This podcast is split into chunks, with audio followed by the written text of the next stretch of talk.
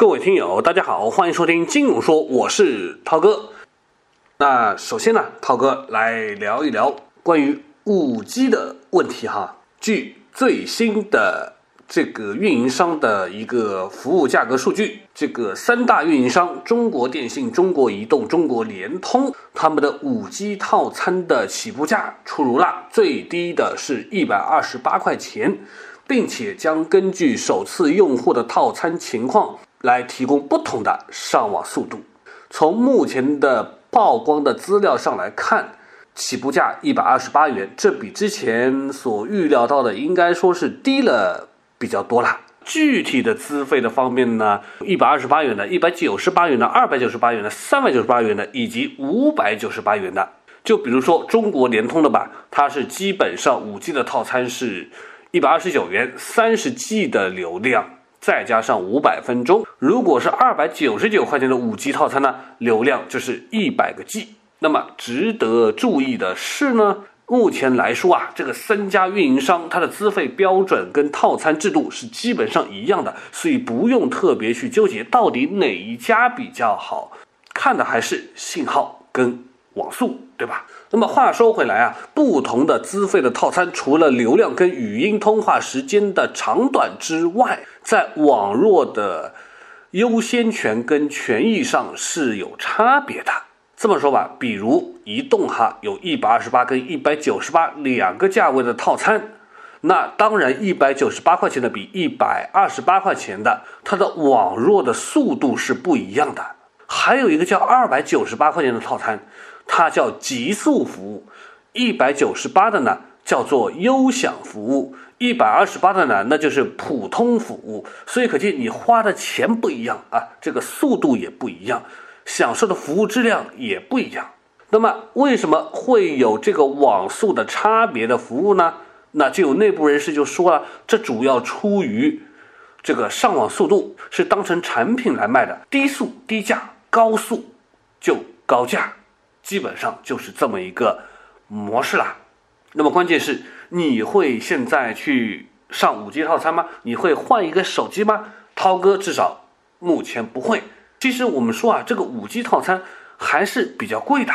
根源在于什么呢？根源在于基站数量目前还比较少。目前是这么一个状况哈。目前我国三大运营商它的五 G 的基站总数加起来其实还不到十万个。那么目前我们说四 G 的基站呢，四 G 的基站目前总数有三百七十多万个。那么五 G 它的频率比四 G 更短，所以想要达到同样的信号覆盖的效果，那五 G 它的基站就要建得更加的密。所以呢，它在基站数量上是要达到四 G 基站的四到五倍的，也就是说要超过一千万个基站。那么现在呢，才完成了不到百分之一的五 G 的基站的一个更新跟建设。那么很显然，五 G 的基站数量还是太少了，很多地方是收不到这样的五 G 的信号的。尤其是你跑到郊区一点的地方，对吧？乡下一点的地方，村里面基本上啊，你就想也不要想了。所以呢，就目前的这个状况来看呢，想要换五 G 的人，其实也不必那么的激动啊，不妨再等等。一到两年才会真正的成熟起来。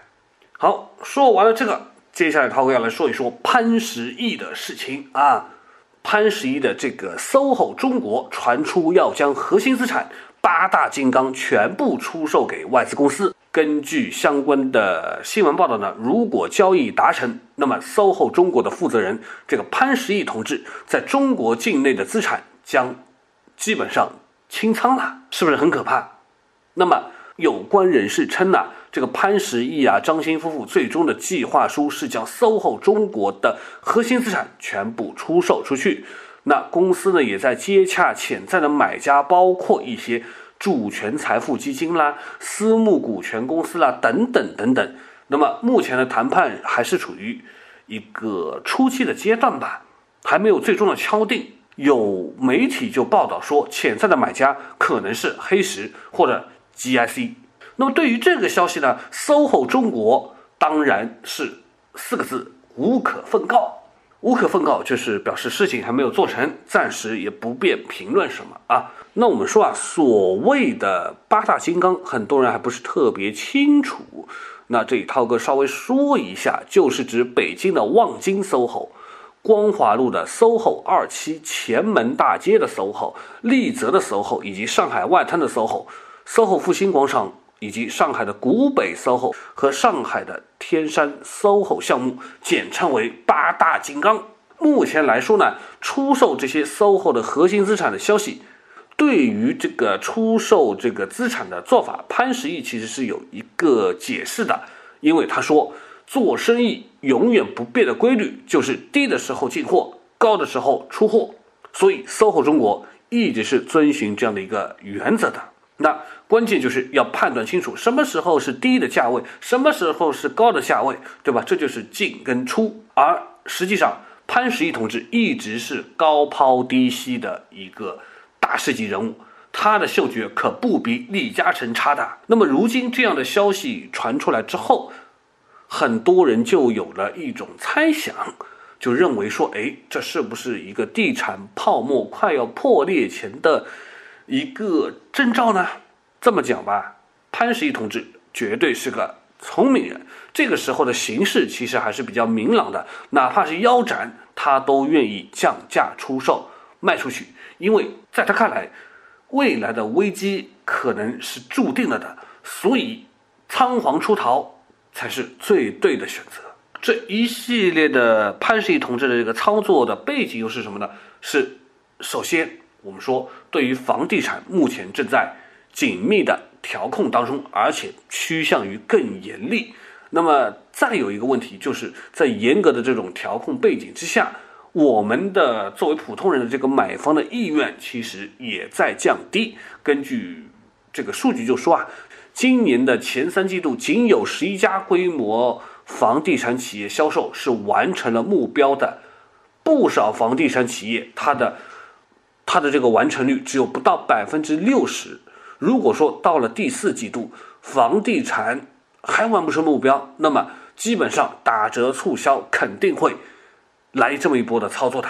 另外就是，像我们说企业的融资渠道目前是不通畅的，海外融资的成本也在不断的上升，一些房地产企业呢，应该说是被迫被迫进入了破产和倒闭。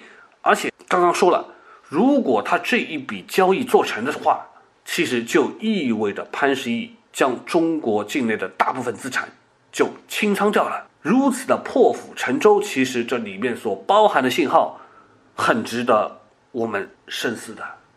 好，接下来再来说另外一个人哈，就是我们的罗永浩同志。那么最近呢，他成为了老赖了。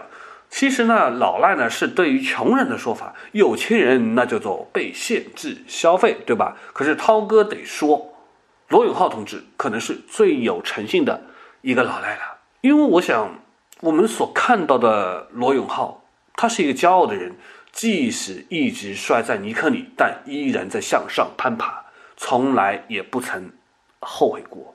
所以，相对于成为老赖，其实罗永浩要比贾跃亭。有骨气的多。十一月三日，丹阳市人民法院发出了限制消费令，罗永浩被限制消费了。那罗永浩呢，当然就被被列入了失信人的名单，就是老赖嘛。那对于这些种种的质疑吧，罗永浩是这么说的：他针对于各方的争议，他发了一条很长的微博文章，称自从去年下半年开始出现了经营危机以来呢。这个锤子科技最多时候欠了六个亿的债，到现在呢已经还掉了三个亿左右。那么至于还不掉的部分，他会想办法，未来自己会考虑卖艺来还这个债。可见呢，罗永浩是不想一直当老赖的，会想尽办法把债给还上去。其实要说运气吧，也真的是比较背。锤子科技从成立到现在，其实大家都知道发布了一系列的手机，什么坚果啦什么的。但是呢，如果我们看二零，但是呢，如果我们看二零一八年的国产手机排行榜，它的一个出货量，国产手机前十名是根本没有锤子科技的，而它的销售也只是华为的这么一个零头而已。那么手机做不下去了，那怎么办呢？罗永浩就开始搞什么电子烟了。二零一八年，其实我们说电子烟还是蛮火的，也有了一波很好的一个淘金的热潮吧，只能说。所以罗永浩也看到了这样的一个机会，也在积极做这方面的一个电子烟行业的布局。而且罗永浩在当时就宣称，电子烟对人体的危害是比较小的，相对于普通烟草来说，是可以减少百分之九十五的这个。健康伤害的，而他要推电子烟呢，也是为了帮助烟民们可以戒烟。但是跟手机一样，其实理想大过于一种现实。事情到了今年的央视三幺五晚会的时候，就释放出来的信号，就是电子烟会释放有害物质，就被爆出来了。而再到了十一月份，国家烟草局一纸禁令，不允许卖电子烟了。于是罗永浩的生意就又黄了。这电子烟这个事情把罗永浩砸得头晕。没过几天，罗永浩就上了老赖的热搜了。其实，对于一个四五十岁的人，屋漏偏逢连夜雨，如何渡过难关？我想，理想之外，现实永远是骨感的。那既然欠了债了，总要还。那为什么他会是最诚信的老赖呢？罗永浩永远是一个实话实说的人。罗永浩的一个发小曾经给罗永浩一笔三百万元的钱，因为罗永浩需要启动资金去做想他做的事情。那位发小很爽快的把钱三百万给了他。其实罗永浩问过他为什么，那发小说，在罗永浩的老家，年轻人其实很多时候没有事情做，业余生活比较无聊。大家都喜欢看看录像带啦，互相交换着看看。有人呢就会故意把一盒故事片录好，录成五盘碟片，然后呢，录完以后再拿着五个碟片去换人家的五个长故事来看。但是罗永浩从来不这样干，所以罗永浩的发小就感慨说：一件小事上，他能看到一个人的人品，所以他就觉得他是一个特别厚道的人，值得去深交，值得给钱。去帮助他，有了钱呢，罗永浩当然就开启了他的老罗英语培训学校。那么，其实培训学校在市面上非常的多，很多学校为了吸引生源，就大肆的宣传，什么一分钟可以提高什么什么的阅读，五天可以搞定某某写作。但是罗永浩从来不这样，他大大方方的说自己的一个宣传标语就是他们是中国唯一一家。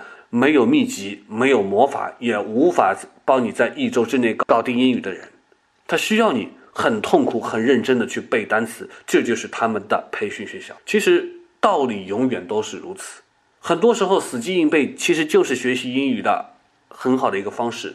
无论是真实的培训学校，无论是牛逼的培训学校，还是最终都会回到这样的一个主题上来的。只是罗永浩。很真实的把它说了出来。罗永浩对员工其实也还不错吧，授课费给的比较高，是行业的名列前茅。再加上加班费啊、五险一金啊、带薪休假啊、年终双薪这些等等，都非常的爽快，也都落实到位了。所以罗永浩其实一直说了这么一句话，就是做人和做事不要耍花招，不要以为别人都是傻子，只有你真诚待人的时候，别人其实会给予你回报的。所以，我相信，即使老罗又一次看似失败了，但这并不影响很多人对他的喜爱。对于老罗的涅槃之路，微博上有一条热评：我知道欠钱，我知道欠债还钱天经地义，没有什么好赞扬的。我也不是老罗的粉丝，但是处于目前的大环境，对比贾跃亭式的腾挪转移的高手，罗永浩能坚持不懈的去努力还债，扛起自己的责任，这值得。为他加油和鼓劲。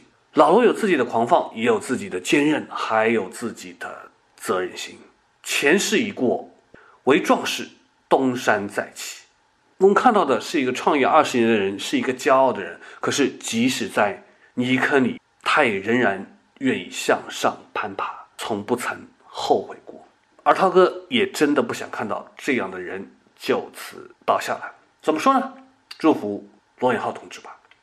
好，再接下来，涛哥要来聊一聊理财，还有财富自由的话题了啊。其实理财基本上是有一定的规律的，从最简单的规律，其实涛哥之前讲过，然这里再重温一下啊，基本上就是四三二幺的定律。什么叫四三二幺呢？就是把你的总收入分成四个比例来划分，百分之四十是用于投资的，比如说买房、买股票、买基金，钱生钱嘛。百分之三十是搞消费的，衣食住行；百分之二十可以储蓄一下，作为一个备用金，以备不时之需；还有百分之十可以用来买保险，因为如果出现意外，这个也是非常重要的。那么这个规律，那么这些个规律呢，其实是一个框架，它让我们如何了解，去兼顾这个消费跟投资的一个平衡的关系，划分的比例呢，其实是比较适合。工作稳定的，甚至说成家的人，如果暂时收入不高，抗风险能力也比较低，那么这是需要根据实际情况来做一个比例的调整的。那么还有一个规律，就是叫八十定律，就是资产用于高风险投资的比例是不能够超过八十减去你的年龄的。比如说啊，我们这么来算，就是假如你今年。三十岁，那就是八十减你的年龄三十等于五十，所以用于投资股票的比例就不能够超过百分之五十。如果你已经是六十岁了，那么以此来做加减，那么你投资股票的比例就不能够超过百分之二十了。所以八十的定律也是根据年龄来衡量一个人的风险承受能力的，年龄越大，风险承受能力当然就越低。所以你可见老人很节省，老人。把钱看得很重，老人也不愿意冒风险。其实很多时候就是这样，当然最后被骗子骗了，那又是另外一回子事情啊。当然每个人愿赌一把，愿意冒风险，他都是不一样的，所以还是要根据一个人的冒险精神来做一个比例的变化。还有一个呢，叫做三幺定律，什么意思呢？就是现在。房子是很多人奋斗的目标了，可是好不容易把首付款给凑齐了，那么接下来就要还房贷了，对吧？就变成了房奴了。那么房贷怎么还？还多少呢？三幺的定律就出来了，就是说每个月的还的这个房贷的这个还款数额是不能够超过家庭总收入的三分之一的。比如说家庭有两个人吧。月收入加起来有三万块，那么月供最好不能超过一万块。那这也是为了避免生活质量受到影响，因为一旦出现突发状况，那财务上无力应对，那可就比较糟了。同时，如果收入不高或者工作不稳定的人呢，当然也是可以适当的延长房贷还款年限，来缓解一下压力的嘛。不过，还的时间越长，所付出的成本也是越大，这是。必然的一个事情。那么说了这么多，很多人最终都羡慕的是什么呢？都羡慕的是财务自由，就是不依靠工作，有钱能够有足够的开销支出，然后想买什么就买什么，想去哪里玩就去哪里玩。那么财务自由呢？它也是比较宽泛的啊，有各种的自由。当然，它最终都是跟钱相关的。比如说，有人就会说啊，要可以做到辣条自由、奶茶自由、车厘子自由，对吧？还最终实现买房买车的自由，这些所有的都实现了，那当然就是真正进入了财务自由的环节了嘛。那不管怎么说，核心就是有钱就是对了。但是呢，事情也并没有那么的容易和简单。如果按照鸡汤成功学的教程，就是要有钱就得先会攒钱，对吧？那怎么攒钱呢？就是开源节流，然后钱生钱嘛。开源嘛，就是多工作，多想办法赚钱；节流嘛，就是少花一点。富那钱生钱嘛，就是用于投资，对吧？就是这些套路啊。但是很多时候你会发现一个问题，就是如果你还有买房这件事情没有完成，那么很可能你的财务自由。